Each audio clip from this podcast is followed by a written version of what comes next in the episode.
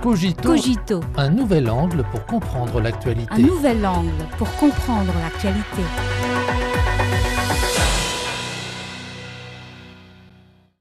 Bienvenue à Cogito. Pour de nombreuses familles américaines, le 27 mars a été une journée extrêmement triste. Ce matin-là, trois enfants innocents âgés de 9 ans et trois adultes ont perdu la vie lors d'une fusillade dans une école primaire de Nashville, dans le Tennessee. Il s'agit de la pire fusillade dans une école depuis celle de l'école primaire Robe au Texas en mai 2022. Le président Joe Biden a qualifié une telle tragédie de pire cauchemar pour toutes les familles. Pourquoi de telles choses produisent-elles encore? Pourquoi nos enfants meurent-ils encore? Pourquoi les laissons-nous domper? Une femme ayant survécu à une fusillade en 2022 s'est interrogée sur son âme lors d'une conférence de presse tenue à Nashville ce jour-là. Le cauchemar se répète encore et encore, et quelque chose a du mal tourné quelque part. Le rapport officiel chinois sur les violations des droits de l'homme aux États-Unis en 2022, publié le 28 mars, dévoile la vérité au monde entier.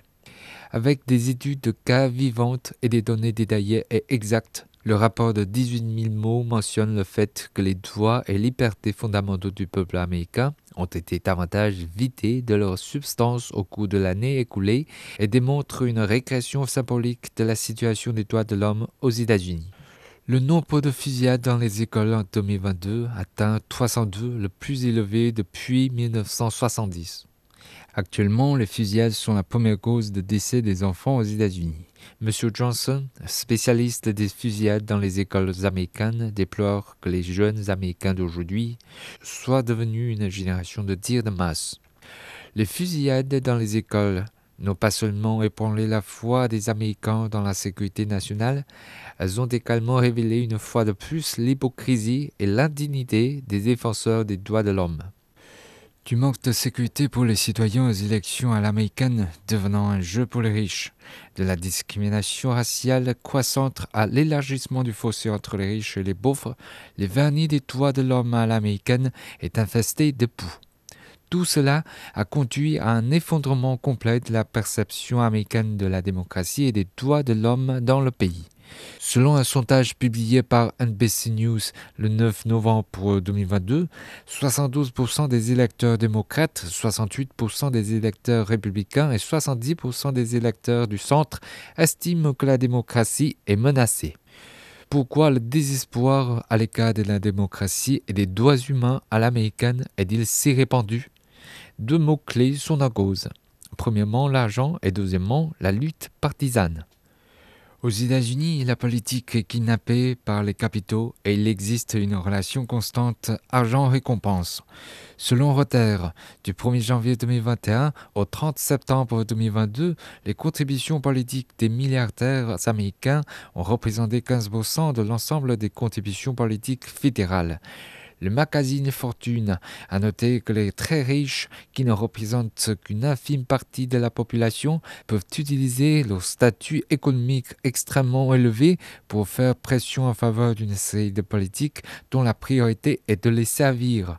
Lorsque les élections aux États-Unis sont dépourvues du pouvoir réel du peuple, qui se soucie de savoir s'ils vivent ou meurent, L'expression du gouvernement du peuple, par le peuple, pour le peuple, devient une phrase vide de sens.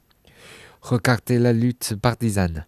Au cours des trois dernières décennies, la polarisation politique est devenue l'une des caractéristiques les plus frappantes de la politique américaine. Surtout ces dernières années, la confrontation entre les deux partis n'a cessé de s'accentuer, à savoir des émeutes au Capitole, la descente de police dans la propriété de l'ancien président Trump, Silic, la poursuite avec acharnement du Parti républicain à trouver des documents classifiés dans la résidence de Joe Biden, tout cela exacerbe la déchirure de la société américaine et conduit à une marche au ralenti des politiques aux États-Unis. Selon les données du site GovTrack, le nombre de lois promulguées par le Congrès américain est passé de 4247 entre les 93e et 98e congrès à 2081 entre les 111e et 116e congrès. Lorsque les intérêts des partis et des groupes politiques sont primordiaux, les intérêts du peuple doivent être mis de côté. Le gouvernement américain a fermé les yeux sur la situation des droits de l'homme dans le pays. Mais il a au contraire militarisé les droits de l'homme, s'est ingéré dans les affaires intérieures d'autres pays et a créé la confrontation, la division et le chaos au sein de la communauté internationale.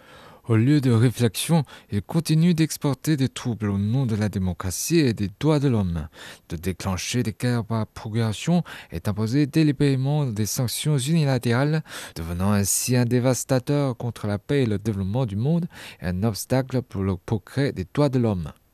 Il a été prouvé à maintes reprises que, quelles que soient ses excuses, le gouvernement américain ne peut dissimuler son véritable objectif, à savoir la défense des intérêts de la classe privilégiée à l'intérieur et la poursuite de l'hégémonie à l'extérieur.